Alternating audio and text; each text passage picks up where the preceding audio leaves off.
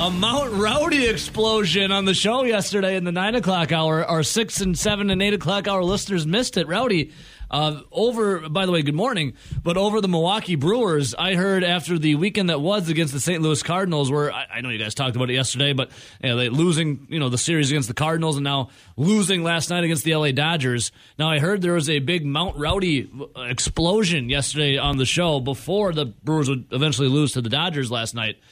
Catch me up. And the six o'clock listeners, what happened yesterday with Mount Rowdy? Just basically going off on the Brewers for being a bunch of losers and calling out anyone that ever carries water or tries to spin it in a positive light. That I just question your your your IQ. Because at this point, there's absolutely no way that you can spin this in a positive light for what they did at the deadline and how they're playing currently, Ooh. and some of the things that they've been doing recently unless you work for the Brewers or Or they are paying, they're on your, well, you, you'd be on their payroll because they'd be paying you off. Or unless you're like blind, deaf, and dumb. exactly. Yeah, okay, I get it. I And get it. man, if if you're still carrying water for this team, so there was a tweet that I actually saw oh, over the Here we go, weekend, we. Yeah, yeah, yeah, yeah. and I wanted to send it to you and RJ, but I decided to hold off because you know what, I'm just not going to go there. Well, But- let's, let's hear it. I But see I'll, it. I'll send it to you now. yeah, please do. I'll, I'll have to Okay. find it. All right, go find it. Uh, as you do that, I'll just talk about this really quick. Last night, the Milwaukee Brewers get blanked. They lose four to nothing to the LA Dodgers. Uh, let's see here. The Brewers had four hits last night, one error. The Dodgers did have six hits, a couple of some dingers though.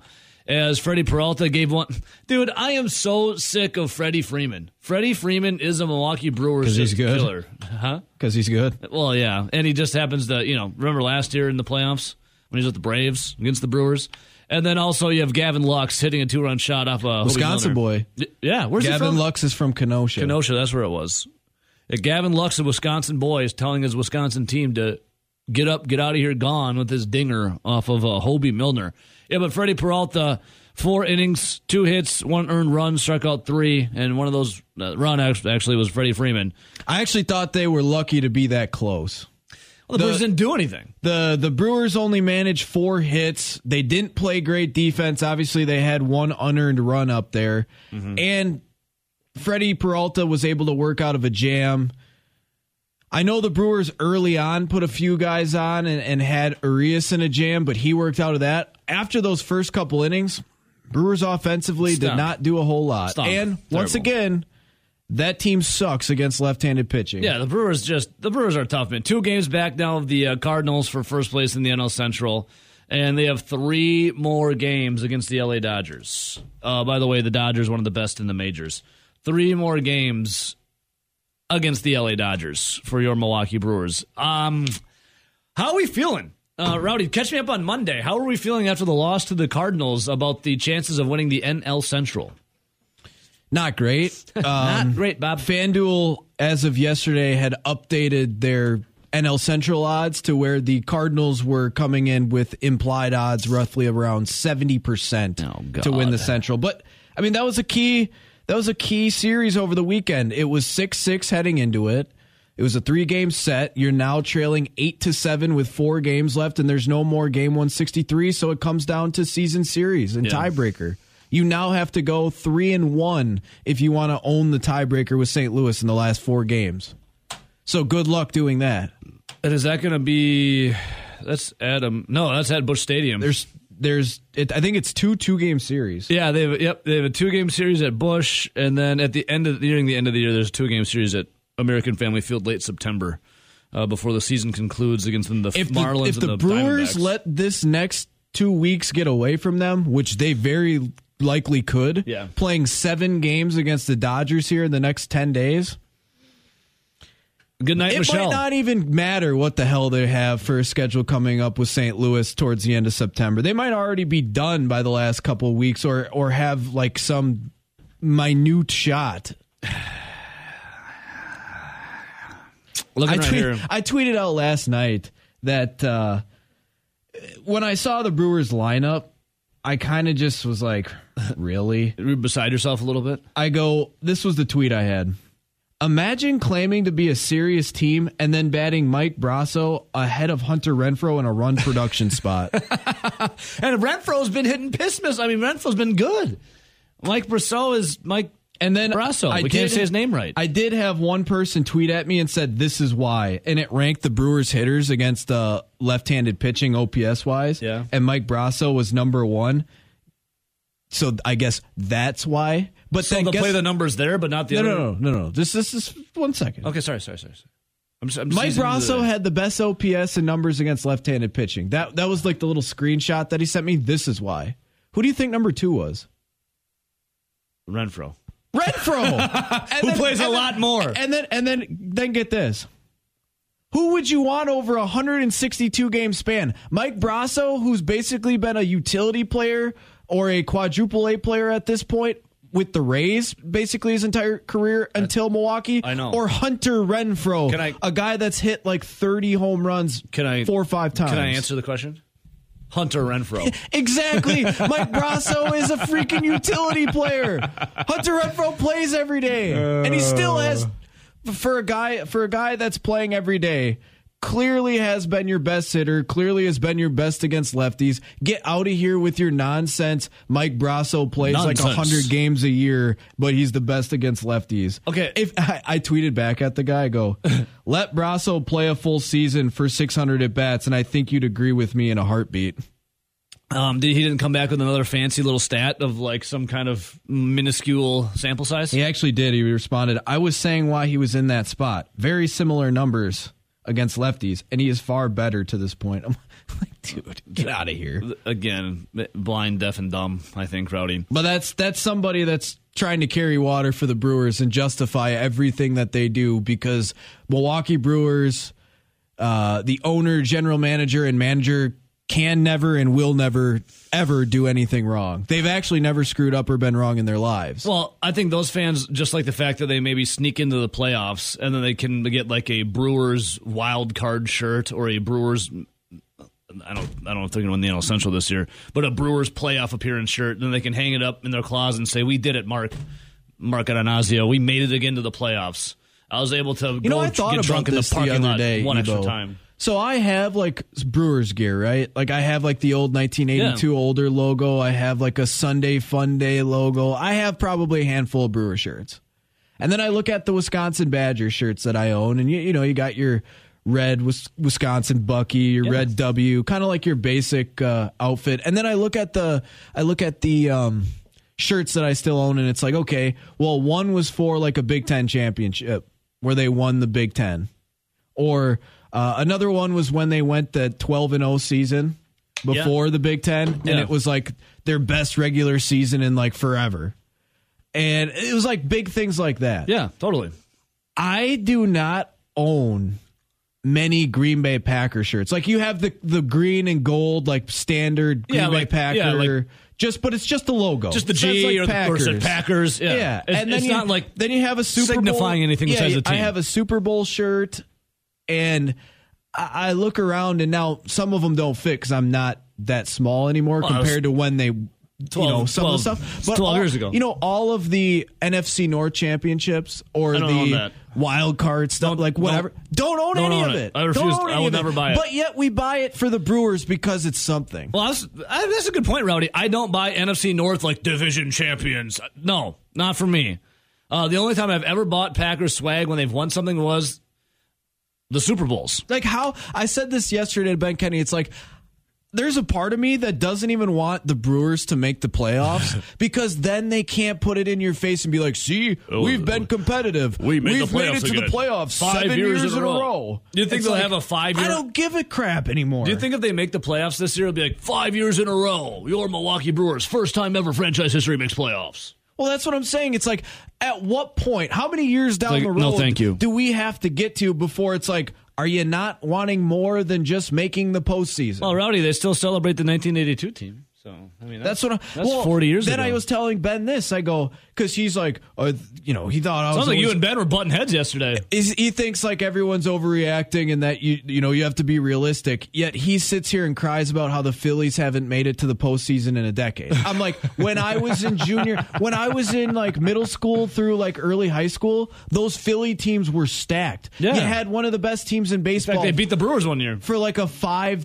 five seven year span with all those great players that they had. And he goes well i guess. I'm like yeah guess what? In brewers history we had 1982 2011 and 2018 that's three effing years and 50 plus seasons. I go uh. you had like five to seven years literally just a decade ago. Yeah. Well, I mean, you bring up a really good point. When it comes to the Brewers. Like, I- I don't, I won't buy NL Central champion shirt. But I guarantee you, I in, in 2008, when CC Sabathia came, which loved the trade, Yeah, awesome phenomenal. Time, ve- very got exciting. people excited in Milwaukee.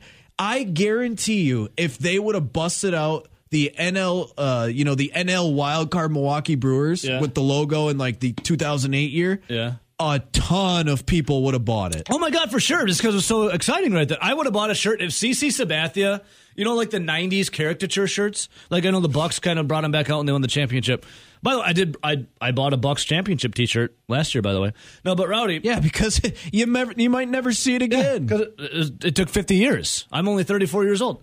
But Rowdy, if they would have uh, made uh, those 90s character shirt shirts with CC Sabathia, like I think the tweet was deleted. Oh, really? I was gonna say you've been looking for that thing for a while. It's CC Sabathia rocking uh, the entire team on his back, and they're all the '90s like big heads, tiny bodies caricatures. I would have totally rocked the CC Sabathia Brewers making the playoffs appearance shirt with CC carrying the entire team on his back. Yep, that's confirmed. Tweet was definitely Well, deleted. what did it say? It was a so after Well, the I wanted to see this tweet. so after the Milwaukee Brewers had beaten the Cardinals, came back and Wainwright threw a gem, Yeah. and then ended up losing, and he he's someone that has to be quite upset after that game. It was something along the lines of, "Let's see now how the Brewer fans react um, after this St. Louis series." basically calling out all the fans that say they've been playing like trash and they didn't get better. Uh-huh. And see, look at they just won there, and then they, the night before, uh, Lauer pitched well, Yeah. and they were in the game.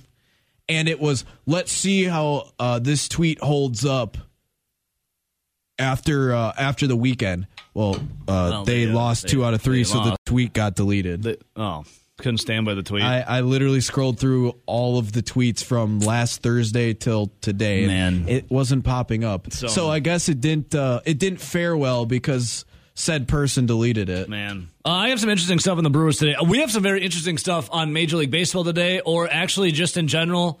Liar, liar, pants on fire.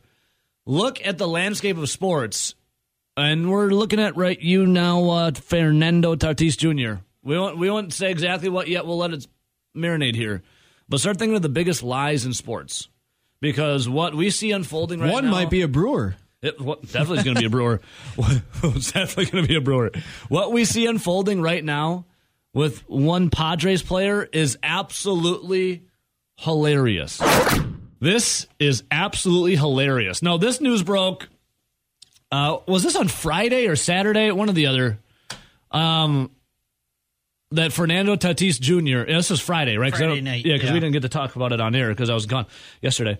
Fernando Tatis Jr. The news broke Friday night that he would be suspended 80 games for testing positive for PEDs. He then come out to say, comes out, came out to say, come out to say. he comes out to say, yeah. and I says, Mabel, I says, I says, Mabel's, I says, I was taking, this is Fernando Tatis Jr. I was taking ringworm cream. And the ringworm cream had a banned substance in it that I didn't know. And that's why I tested positive for PEDs. Now, boys, I immediately, because Rowdy's like, what kind of ringworm cream is this guy taking? yeah, we So- went off on it. I immediately, this was in our little DM group. I immediately went to, I just typed in ringworm cream. And the first thing that popped up, Lotrimin AF, probably. first thing that popped up, I sent you guys the ingredients. Yeah. In the ingredients list, there's only $30 for a tube of this ringworm cream. You could have got it on Amazon Prime, got it in Two days. Hell, you could have gone to the Walgreens and got it. Yeah. Right then and there, or had your assistant go get it. I looked at the active ingredients. On the list, nowhere mentioned the substance that got him banned. I have to find the exact sub- substance again. Chlor, chlor, It starts with a C. I'll So find it. I looked up some of like like you did like that, right? Clostrobol. Clostrobol. And so what It's I Terracell for thirty dollars and ninety five cents. That ingredient is in some of like saw that, that type too. of creams, but they're like the super potent Like You gotta like search hard for it. being and being a guy. Those are straight up. You need a prescription for. Yeah. Like a doctor writes his name on Yeah. a piece of paper and says you have to go get this because your ringworm's out of control. being a guy that's wrestled, obviously you've seen ringworm. Yep. I've had it one time. I've had I've had ringworm as well. All I'm saying is the I'll tell the overwhelming majority of true ringworm cases, you don't need something like a- that strong. You You get go the- Lotrimin AF. like Just go to Walgreens or whatever you buy and you put it on, Again, it's gone. Back to the wrestling side. There's there's ringworm, and then there's something called impetigo, which is oh. way I've had that too. Way disgusting. Shower you dirty. yeah, you're dirty. It, by the way, Empatigo's on your skin at all times, 24 7, 365. If your cut does not heal fast enough, it can get in.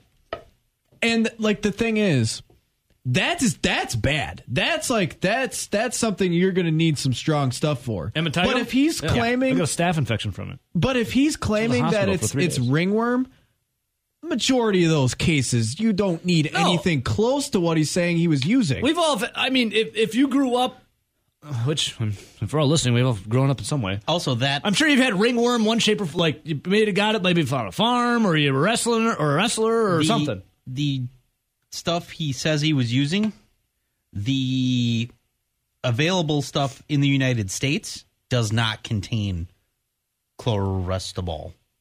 Which is a banned substance for the PEDs here. It, it's not allowed in products in the United States. It's like one of those, you know, where a lot of places outside of the United States don't allow things because the United States is lax on certain things. Yeah. This one's the other way around. Like Europe, it's all over the place. sure. Like he had to go out of his way to well, get he is this. he is from the Dominican. Well, Right. Fernando But, like- Tatis Jr. says it turns out that I inadvertently took a medication to treat ringworm that contained clostebol. I should have used the resources available to me in order to ensure that no banned substance were in that I took. I failed to do so. All you got to do is I went to Amazon Prime. The first like 50 that pop up are all like 30 or less dollars and have none of that stuff in it.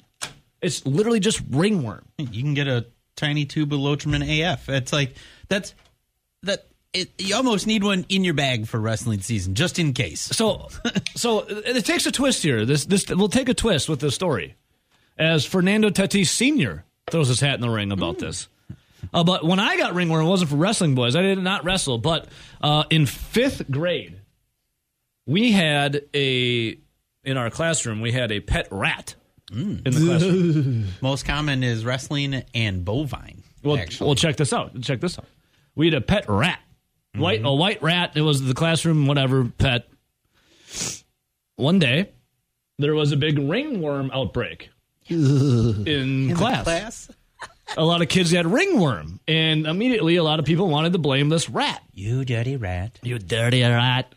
So what happened with the rat? Well, well if there was a ringworm outbreak, uh, the the one girl who was the epicenter of it all, who first had it, said she was playing with Templeton was the rat playing with. I just remember All the the way name. from uh, Yeah. Charlotte's Web. Yeah, playing with poor little Templeton. Poor little temple. And guess what happened to poor little Templeton? Got he him. was removed from the class, and I I honestly don't know what happened to him. Just start uh, thinking about this. The worst lies in sports. Fernando Tatis Jr. coming out saying that he had ringworm, and that's why he got popped for PED, suspended 80 games. And his dad coming out and said uh, the other day, yesterday, that Tatis Jr. got a haircut, and that haircut that he got led him to get ringworm. Therefore, then he had to go by the the ringworm stuff and put it on his head where he got his haircut, and that's why he tested positive. for weirdly enough, when I thought of this and I texted you last night, and like I start brainstorming, like off top of my head, what I could come up with, yeah. almost all of them revolved around the sport of Major League Baseball. There's some college basketball in there, but yeah, mostly baseball. And then I also came up with it's a niche sport, but it was really popular about 20, 30 years ago cycling. Oh, dude, Lance Armstrong. Oh yeah. Well, uh, just not just Lance Armstrong, like everybody. Yeah. like anyone that finished in the top whatever, they were juicing. Lance Armstrong was like threatening to kill like his teammates' family. And then wasn't it uh, his teammate Members that was after him, Floyd Landis, that got popped and lied and did all yeah, this stuff? totally. Yeah.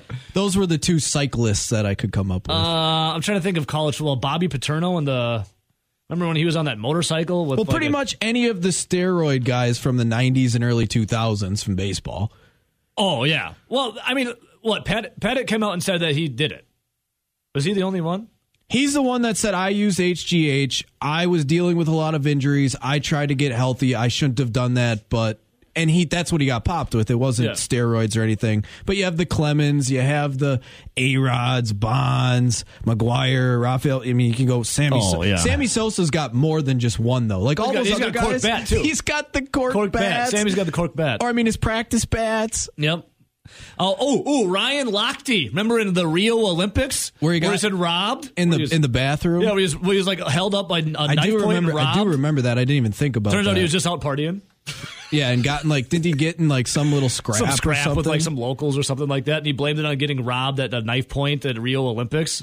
T- come to find out, he was just a douchebag and he's just partying. I forgot. I, I now that you say that, I remember that, but that's not one that pops up on my radar. I mean, that was a big national, like, you know, to do.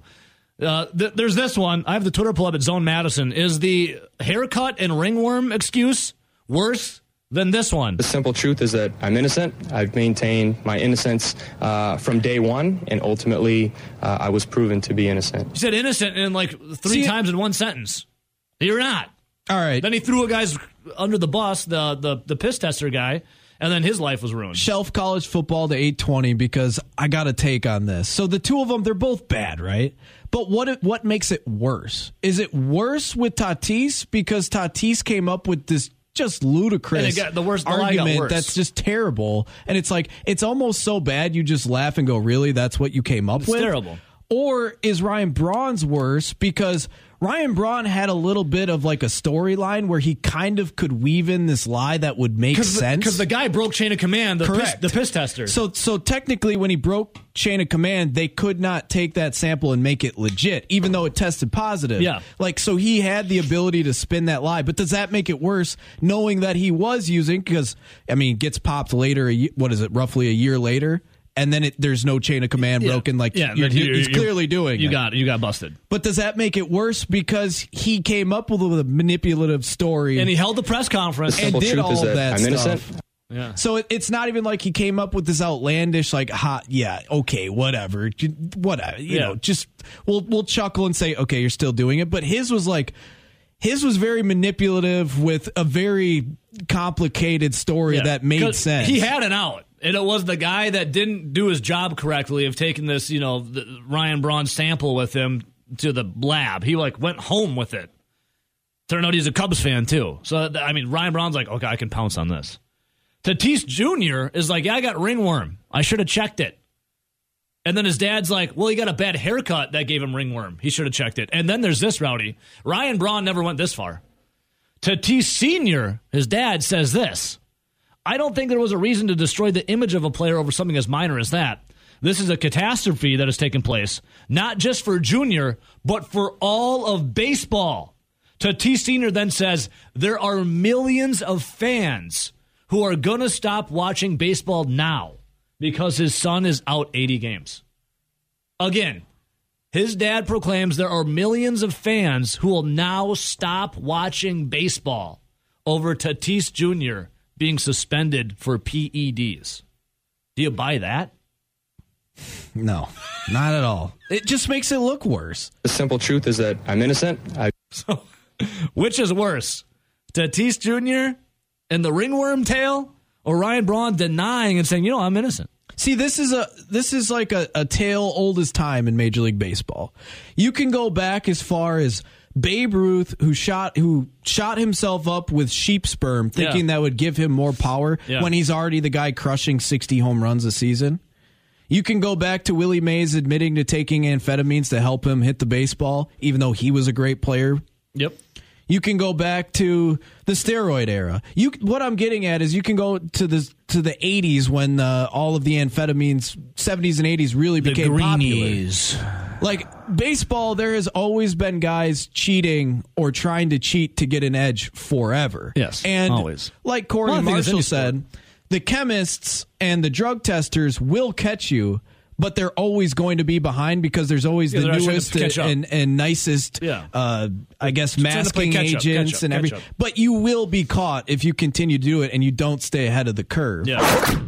Back in the saddle again after a weeks long vacation, and rightfully uh, so and deserved. The one and only Grant Bills of the Wisco Sports Show. Good morning. I, I was expecting to get a to get a rightfully deserved attached to that vacation. I was ready to defend myself after taking five days off. This is nice. This is nice. We're putting our guard down a little bit. Grant's the, Grant, so we had some reports. Now we could not get sources on this, but we had reports coming out about a Okay. week and week and a half ago saying that this actually was a spur of the moment vacation because you really needed it after Friday of the golf outing. Well, well, I probably did need it after Friday of the golf Definitely. outing, but it, it wasn't a spur of the moment. It was um, what a God, what a fascinating week I just had. Yeah, I. It's nuts. One day I'm driving David Minota's ass around in Edgerton, and then the next day I'm I'm in Montana. It, it was very bizarre. It, So- it felt like a little bit of a whirl. You were surrounded by buffalo. Well, some some yeah, blind. Yeah, some- yeah, the, wi- the some blind- wildlife stayed the same from one day to the next. One just was a little less vulgar than the other. Uh, Grant, let me ask you. Uh, first of all, how was the vacation? oh, gentlemen, It looked Uh, the beautiful. Fishing was excellent, as always. Yeah, it's it's it's wild out there. It's easy to forget what day it is, and the time moves really. Well, literally, Montana's wild. It's state. literally wild out there, Grant Bills. You're with the, the roaming buffalo and the the Great Plains. It's it's where the deer and antelope play, Evo, out there. That's there are antelope and deer playing all over the place. And trout to catch. Um, Many fish. Yeah, Trout to catch. My favorite part was probably we had three concerts um, in back to back to back nights. We were planning for months to do Billy Strings, which Evo, that's your boy. I know you've seen Billy He is good. Um, and then, so that was Tuesday, Wednesday. But Monday night, we got tickets like two weeks ago to this little pop up uh, benefit show. It was uh, Mr. Bob Weir of the Grateful Dead and Mr. John Mayer. And it was this tiny little show. It was probably like 300 people. Saw that. And we were like, we were like 10 feet from stage, just hammering PBR tall boys, listening to these guys play. And it was, um, that was probably the coolest concert I've been to. And unless my clout uh, rockets to big unit levels anytime soon, that's probably going to be the best seated at a concert I had for a while. How was Billy Strings, by the way? Dude, I we were talking about it after the first show. I, I don't know if it was what I expected or not. So that Dead and Company, like they massage your ears as a jam band. Billy Strings and his band, they just kick you in the teeth. Oh yeah, And I'm He just- standing there and it's an acoustic guitar. He just wails on. Ooh, yeah, and um, so the second night of his show, to be really quickly, the bass player had a family emergency, so he had to leave. So the second night was way different. They did a bunch of bluegrass standards, and it was a little bit more laid back. And then in the second set, they brought a local bluegrass band out, which opened for John and Bob on Monday. This band called the Kitchen Dwellers. So I got this Kitchen Dweller experience throughout the week, and that was really cool too. So.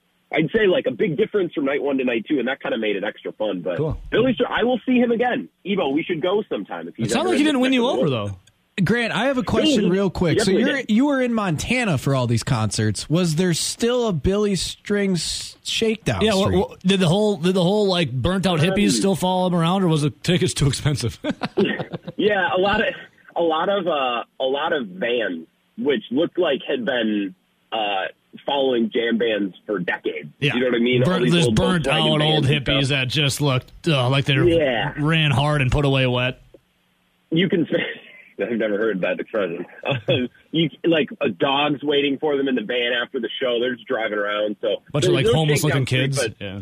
yeah, yeah, yeah. But uh, but Any whippets? there was a, a ton of vans. So anyway, what was that? Was it? Did they have any big nitrogen tanks on whippets? Uh, no. Okay, The so it wasn't the, so the, true last- shakedown street did not follow them. No, the, the balloons, the balloons, and the the nitrous oxide. You could find that at a Dead and Co. show. I didn't see that at Billy Strings. Oh, dude, it's Um, you should have seen him in Madison, man. It was it was everywhere. Hey, Grant, let me ask you before we get to. I, I want to save the Bloody Mary for the end because this. oh, oh, yeah, yeah. I'm We're very- about- we have so much to talk about. I'm very yeah. perturbed right now. I did love this. I think you're perturbed. I'm perturbed. Rowdy's perturbed. We're all perturbed. Mark Anazio, I laughed at your tweet. I'm going to give it the like right now. If this is Grant Bills, uh, 10, 1021 last night. Oh no. If the Brewers keep playing games like this at home, they're going to have to put suicide nets over the 400 sections. And then Grant follows it up a little later. Who are we kidding? Mark would never pay for that.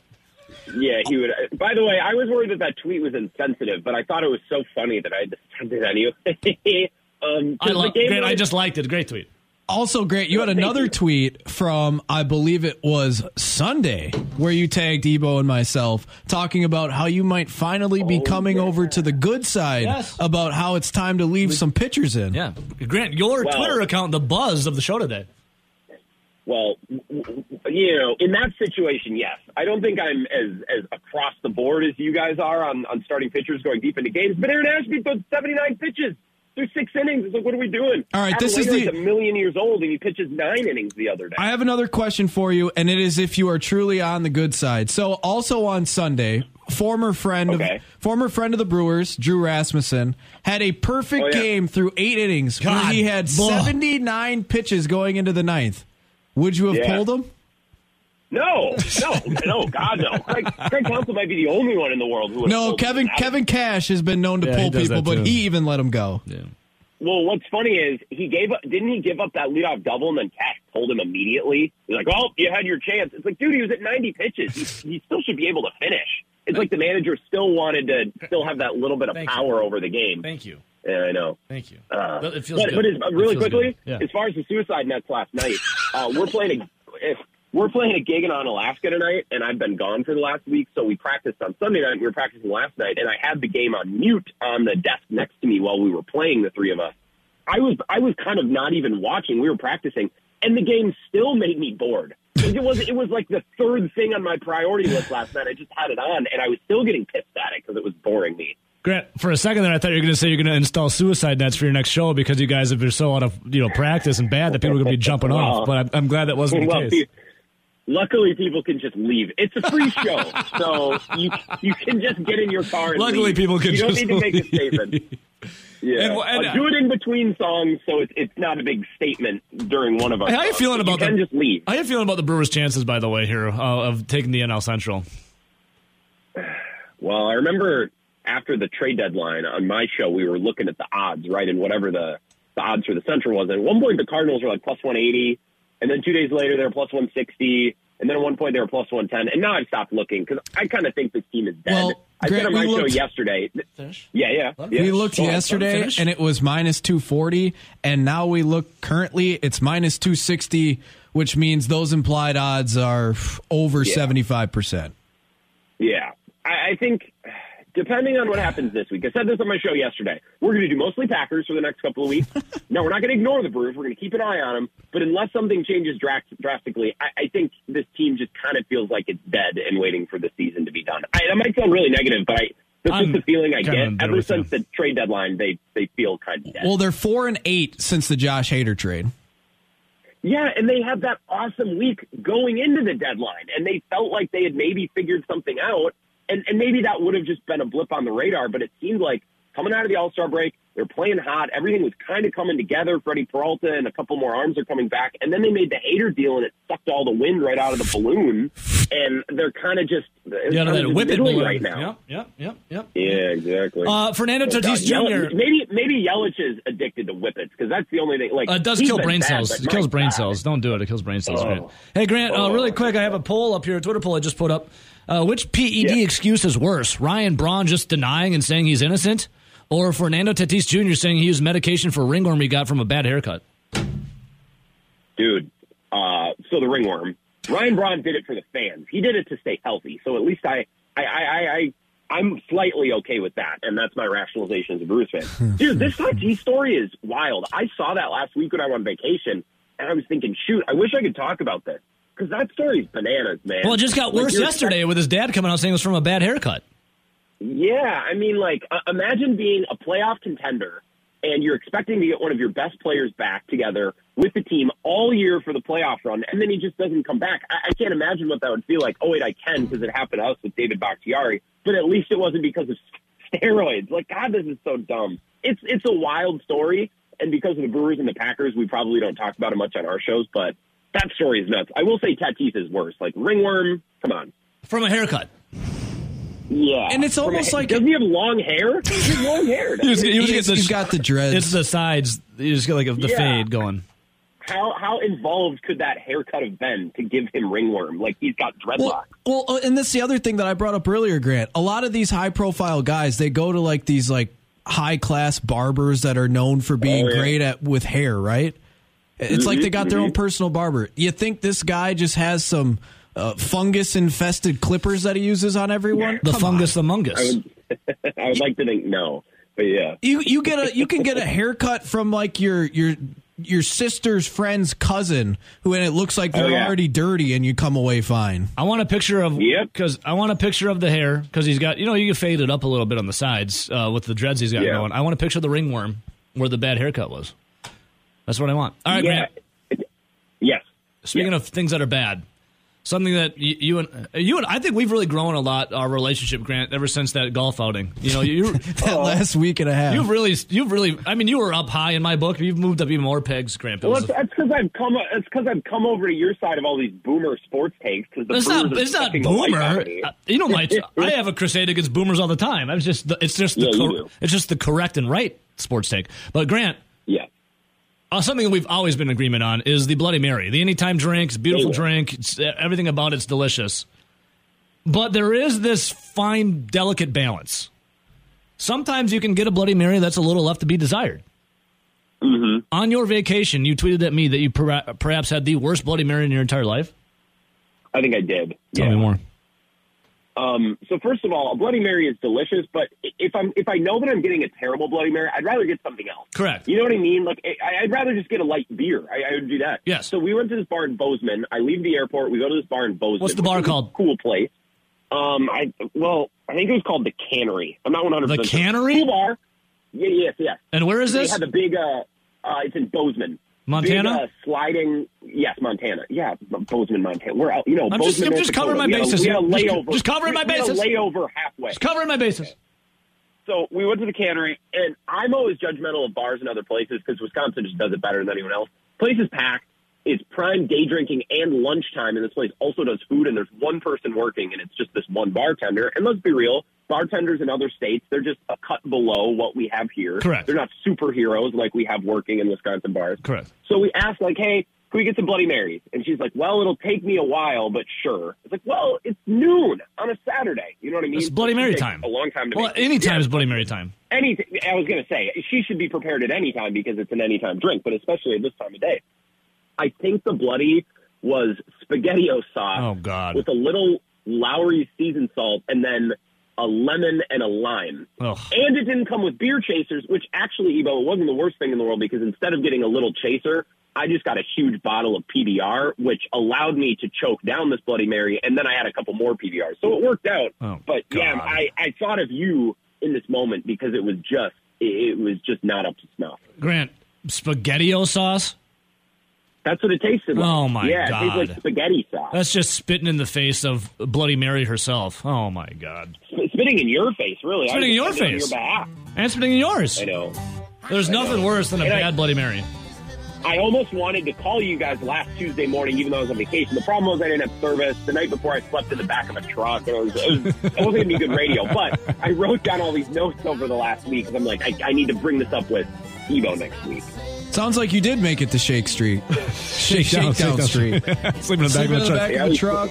slept in a vehicle, so I'd like to think of it as camping, uh, but it wasn't camping. It was it was squatting. Uh, Grant, I'm going to end uh, this segment with uh, a little Billy Strings, Dust in a Baggie. What a song. good song. Grant, we love you, buddy. song. We'll check you out tonight, 4 to 6, love- all right, my brother? And I hope you go to Dell's. They're in beautiful La Crosse and get a proper Bloody Mary. I should go in the middle of my work day today just to cleanse my palate. Um, I've cleared, it with, right I've cleared it with the powers that be. It's all yours, brother. Thank you, gentlemen. See Have you, an excellent day. you. Thanks for having me as always. All right, there it is, Grant Bill's Wisco Sports Show. Your Wisconsin Badger football team, AP Top 25, dropped on us yesterday, the way too early preseason ranks. And your Wisconsin Badgers sit at number 18. Yeah, and I looked at this and it, it makes kind of sense, right? We know they're going to have a really good defense. We know their offensive line is going to be upgraded. We know what they have coming back at running back. The real question marks are the receivers, tight ends, and once again, it's Graham Mertz, right? Yeah. Well, we're seeing a lot of flashes from the young receivers. tight end is still a big question mark. And then Graham Mertz, how good can he be? So I get that they come in in the upper teens. Wouldn't have been surprised if they were in the 20s. Yeah. But I think they're somewhat, they're somewhat so- close to being Let right. me, let me read the list to you, Rowdy, and you can react to it. Uh, number one is Alabama. Makes Roll- sense. Roll Tide. Makes sense. Is anyone going to question that? There's only one team in my mind that you could argue maybe should be number one over Alabama, and that is? Ohio State at number two. Yes, those are clearly in my mind the best two teams in college football. Uh, coming in at number three, Georgia. Can't argue with that either. Georgia. I know they lost a lot on that defense, but let's not forget it was arguably one of the best defenses in college football history statistically, and they always reload and have great defenses at Georgia. Clemson, number four. Makes sense. Once again, recruiting at a high level, bringing back a ton of players. Dabo Swinney's been good. Uh, can't question it. Up next on the list, will they or won't they join a conference? Maybe the Big Ten. Number five, Notre Dame. again, they had one of their best recruiting classes. It's a team with a new coach, but it sounds like they love the guy. They play hard for the guy. They were ecstatic that he was the one that got hired. I can't. Was Rudy no- offsides? And we we no. Also, also we know that uh, Notre Dame plays more of a favorable schedule. Get to get to pick and choose. Yep, yep, yep. Coming in at number six, out of the SEC, the Aggies, Texas A&M.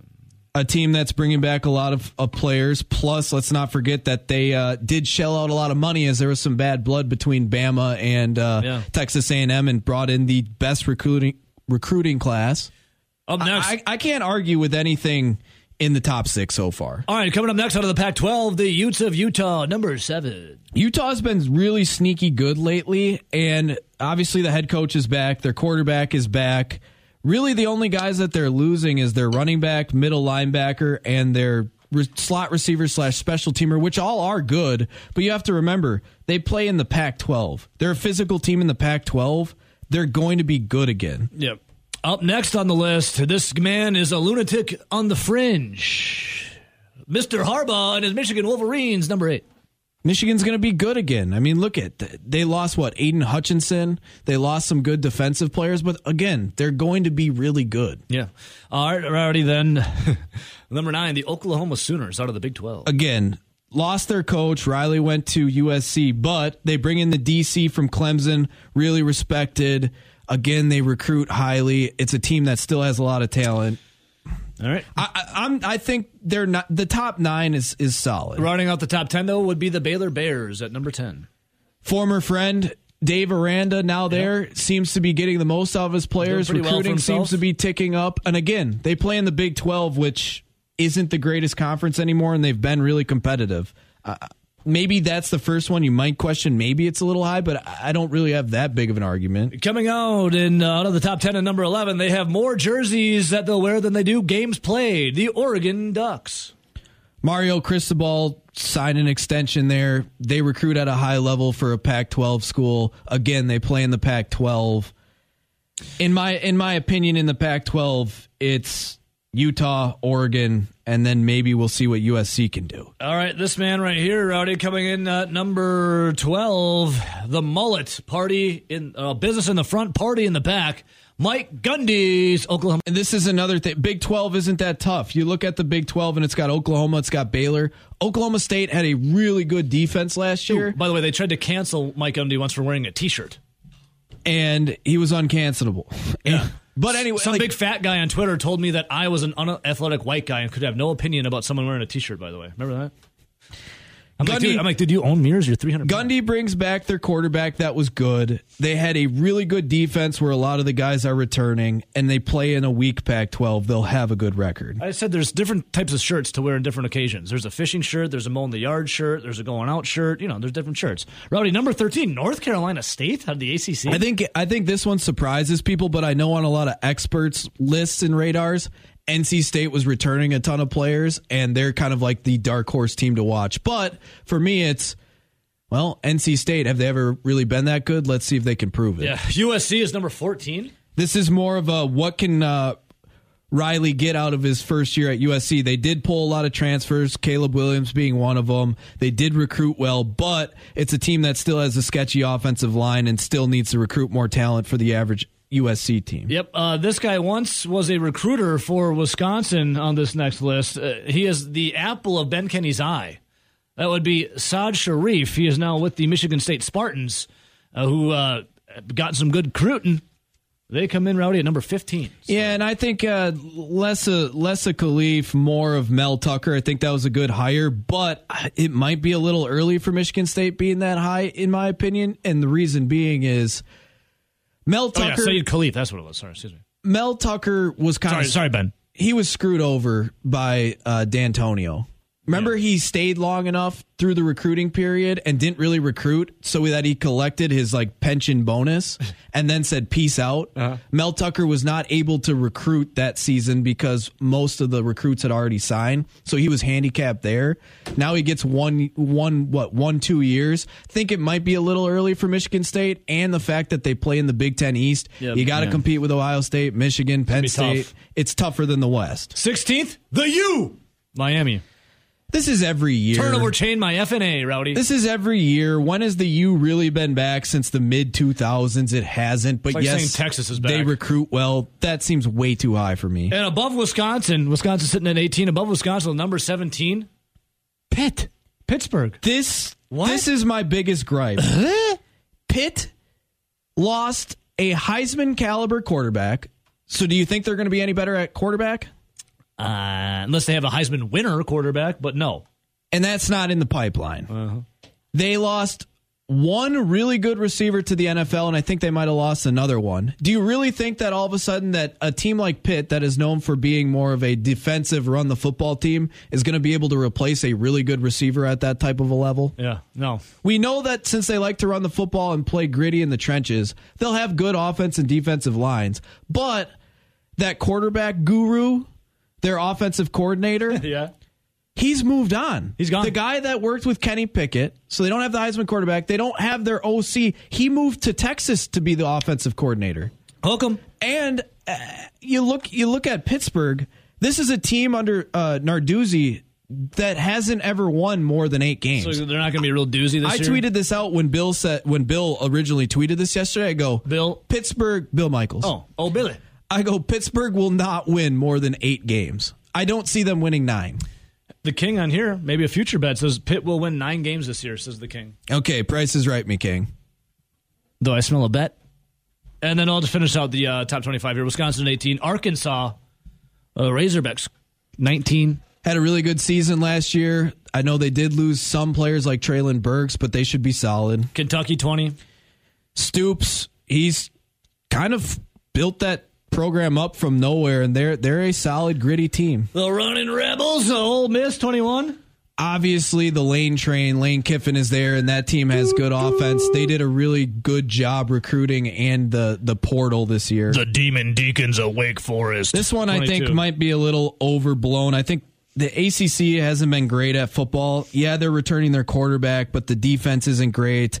Their receivers, I think they lost a couple of receivers. Can I think Cincinnati- that one's question mark. Cincinnati, can they capture some magic they had of making that big run? They're twenty-third. That's the other one that's a question mark. You lose uh, Desmond Ridder, who was a Heisman candidate. You lost your top two wide receivers. I don't know if that'll be that easy to replace. Houston twenty-four. Don't have much of an opinion on it. Is BYU going to be PU this year? Twenty-five. They get a lot of older, more physical players just due to a lot of Mormon missions.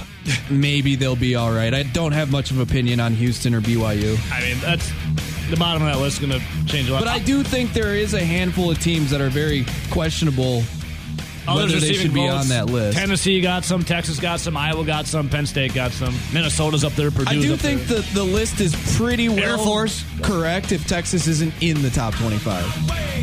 yeah, Texas got a first place vote for the coaches poll. What was that last week? That's just dumb. what? If you did not vote Alabama or Ohio State as your one and two teams, you should never be able to vote again. Preseason game for the Green Bay Packers on Friday as they are in uh, joint practices with the New Orleans Saints. Coming off the pup list, Elgton Jenkins, Big Bob Tonyan, Christian Watson, and always, well, he's always 100% available, never on the pup list. Our guy, Mike Clemens. What's up, Mike? It's happening, Ebo. Saints got into town last night, and so they have their first joint practice coming up here in about an hour and a half from now. Oh, when the Saints come into town, Mike, feels good, doesn't it? These joint practices, man. Um, usually, they, sometimes they get a little chippy. Uh, the, the Matt LaFleur does Matt LaFleur care for? Obviously, he's doing it this year. Did he do one? When's the last time they did a joint practice? Was it Mike McCarthy who didn't care for him? I'm trying to remember the the coaches who don't like these.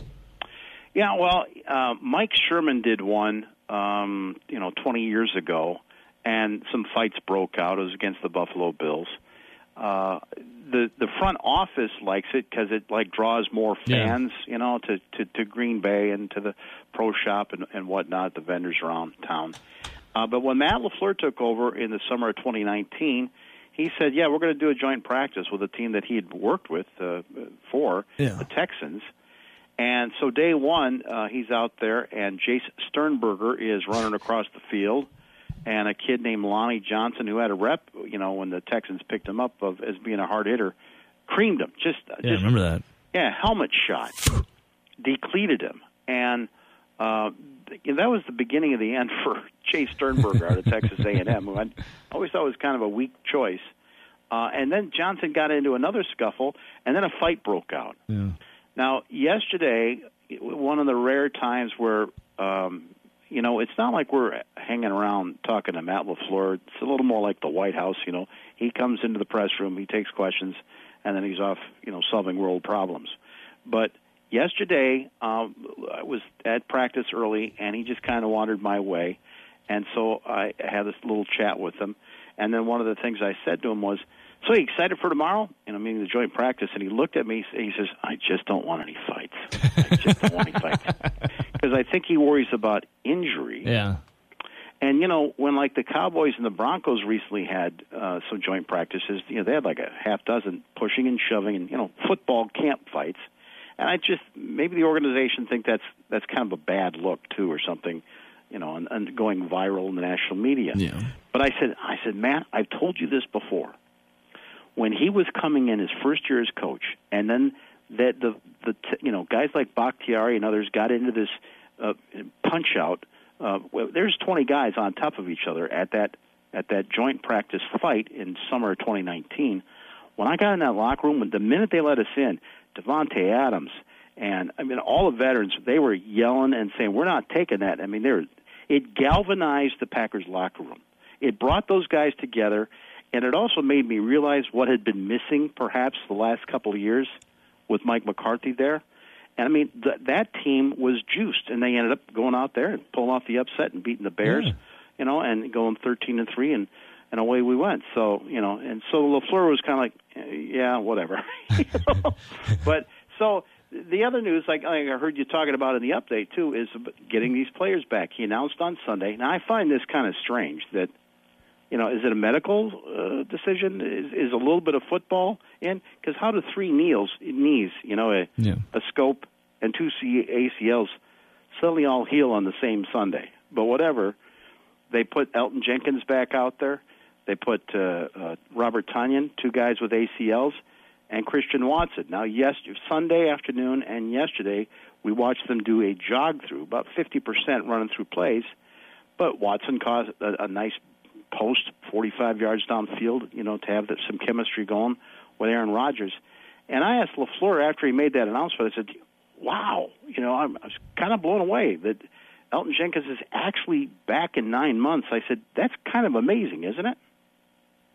Yeah, I'd say so. I think Elgton's uh, done everything that everybody's asked him to do, and in regards to the rehab process, and he's been super disciplined, and he's putting the work in, and now he's that that'll be a bit, big boost when he is fully cleared to help us out because there's not too many guys that are number one as talented as he is, but are also as versatile as he is. I mean, we can put him anywhere on that line. Shoot, we probably could line him up at tight end. Maybe we will. I don't know.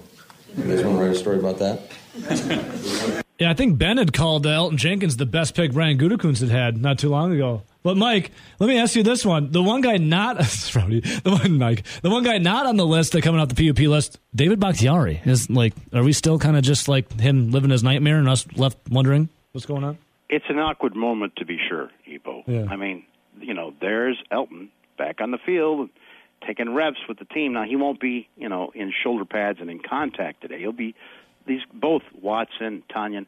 These guys are they're going to be limited over the next week, two weeks, three weeks, you know, up to Yeah. Uh, to see if they're ready for the opener. But they're back on the field and practicing, and there's Bakhtiari still on the PUP a year and a half later. Let's let's give him the benefit of the doubt. No two ACL injuries are the same. I mm-hmm. mean, he may have had more damage or different damage, and he's also had three surgeries. Uh, how he went about treating that knee, you know, that remains to be uh, for some Yeah. Netflix documentary, I guess. but uh, and so so LaFleur dropping that, yeah, maybe he can play tight end because they were, I think they were pretty disappointed by this Tyler Davis, that the number eighty four that they were high on, that they you know, former quarterback, big kid. Um, some of the drop passes, maybe some of the missed blocks or missed assignments Friday night against the 49ers.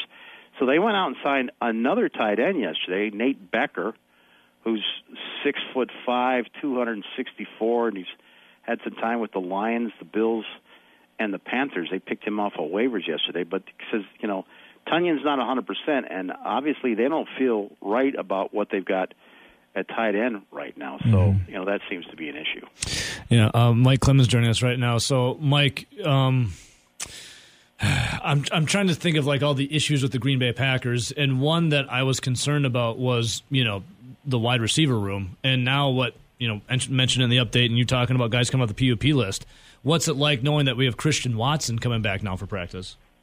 Well, you know, it's it, that's the big promise. That's the guy that they invested in and traded up for in the in the second round, and um, you know he looked pretty smooth. He's he's way behind, uh, but you know the thing about him is the height, the hand up in the air, and the speed.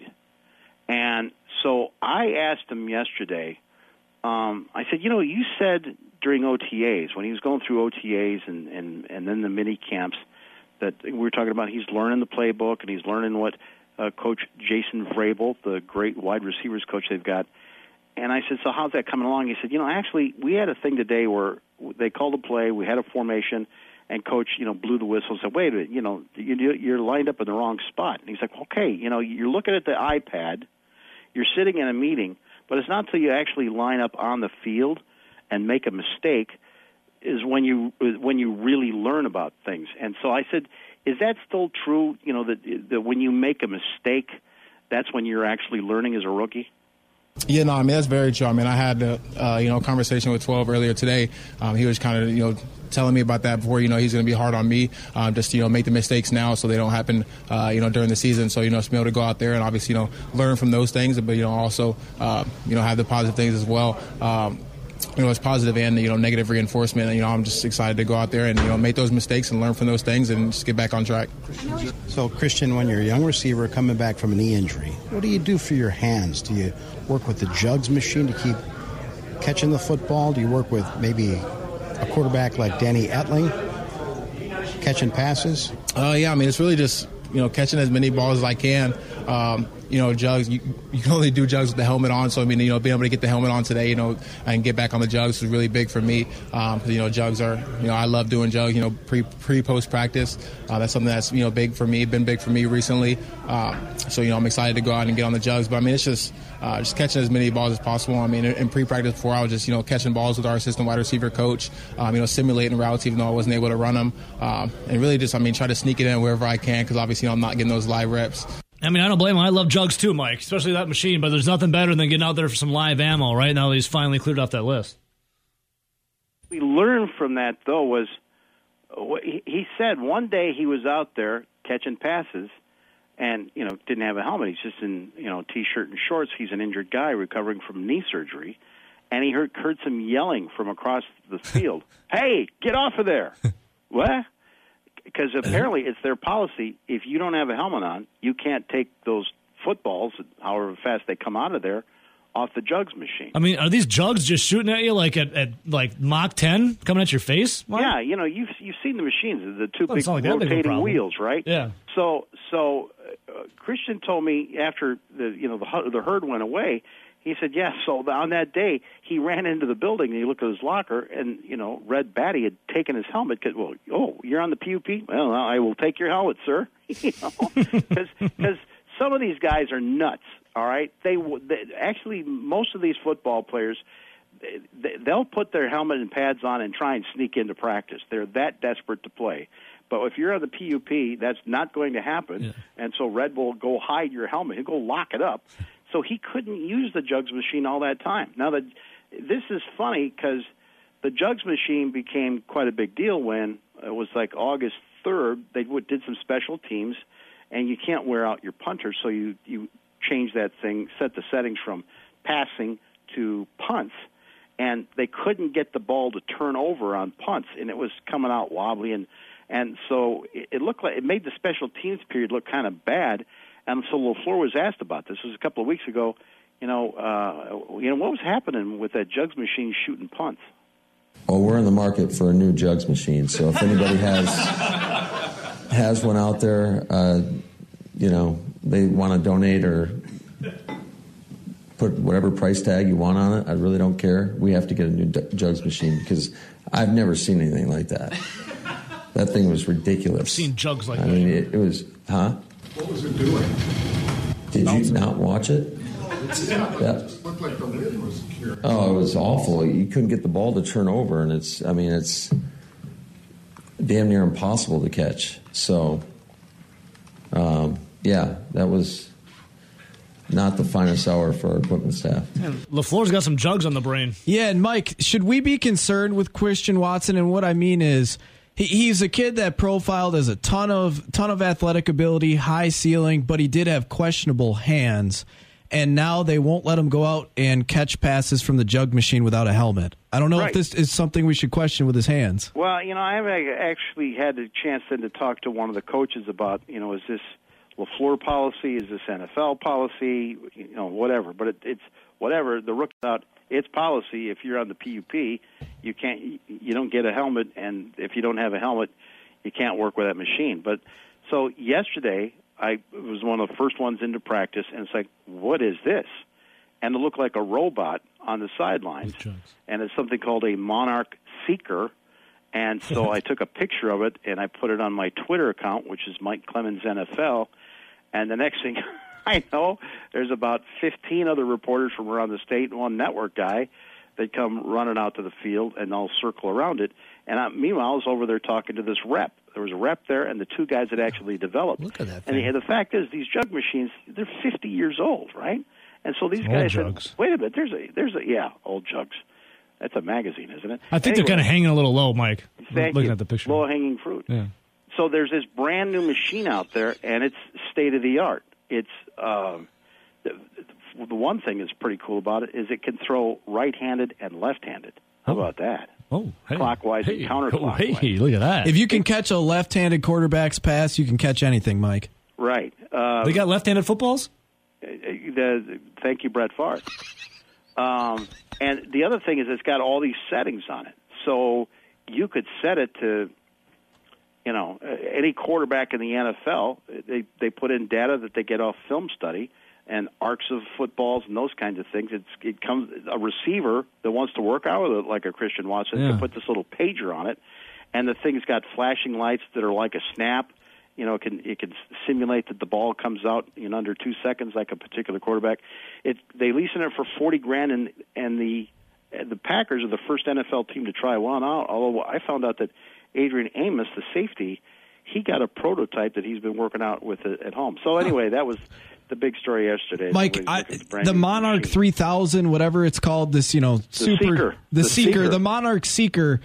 It sounds like it's so high tech and so official that it probably, if we want to really test these wide receivers and their catch radius, they might want to turn it into a left handed Alex Hornibrook setting. Because if they can catch that, then they got a hell of a radius and they, they're really on to something. Good point. Yeah, actually, Johnny Gray was out there. You know, he's a broadcaster up here. He was a safety in the '70s. I said, "Yeah, if you need a wobbly pass, they set it to Billy Kilmer." That's a, that's a 50 year old joke. Thank you. Try the veal. So, so the Saints are here, and you know, there's some guys. Let's see, Zack Baun, the Badgers Yeah. linebacker. He got drafted by them a couple years ago. I remember talking to him at the combine, and you know th- th- these are some, Dennis Allen's longtime defensive coordinator.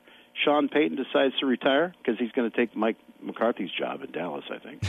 uh, and then there's uh, you know there's some good football. They're getting Michael Thomas back from the ankle surgery from last year.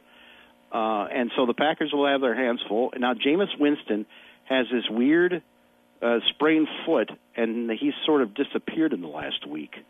Um, and you know now there's all kinds of speculation. It's worse than that the Saints are letting on, and that the Saints are already working on a deal to bring, you know, Jimmy G from San Francisco to trade here. Blah blah blah. But anyway, Jameis Winston was asked about Taysom Hill. Now, Taysom Hill is the guy who was like a third string quarterback, and in Packers camp in 2017, he was the guy that looked like you know he should be the win the backup job.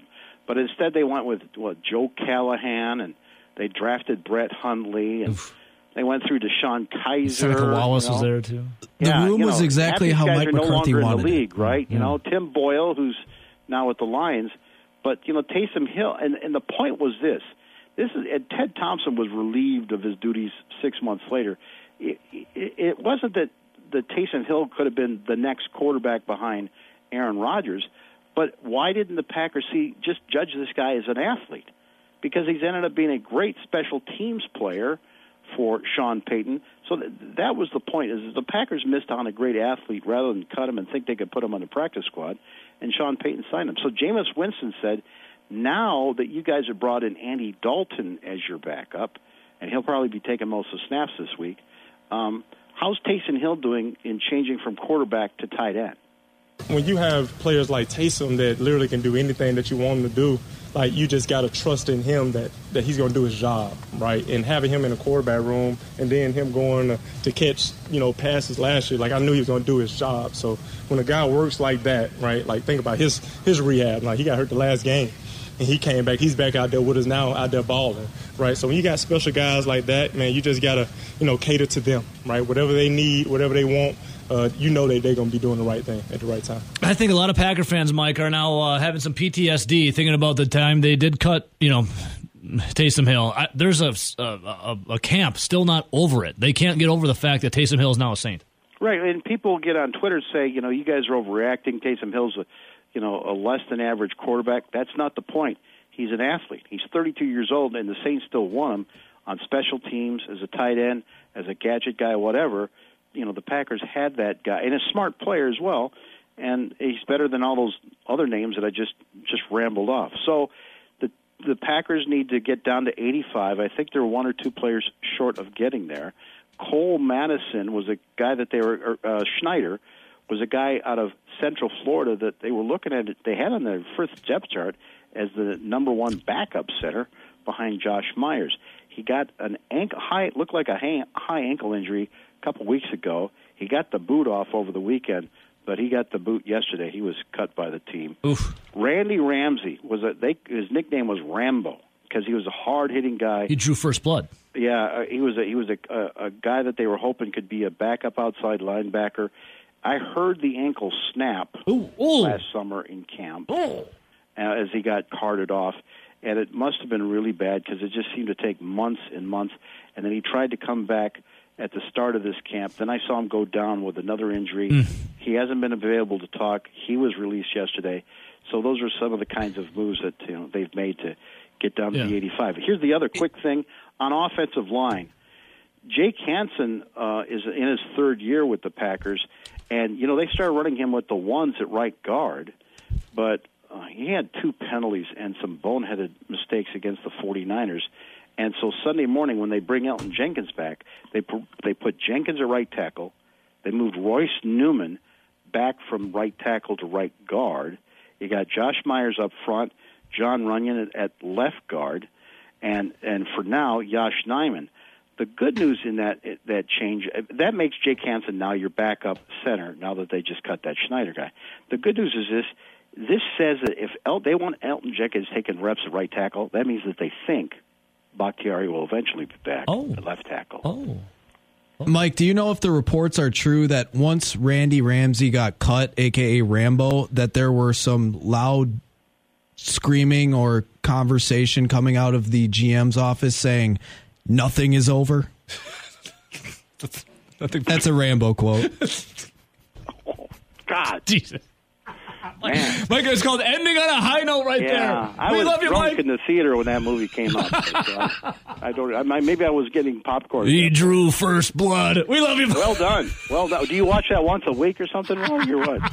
I am kind of a Sylvester Stallone guy. He's not an he's not an Arnold Nothing guy wrong though. with that. Doesn't care for Arnold though. that. Mike, Mike, we love you though. Follow Mike Clemens NFL on Twitter. Uh, my show, Grant Show, Bill Show. Good stuff, Mike. Thank you, boys. See you, buddy.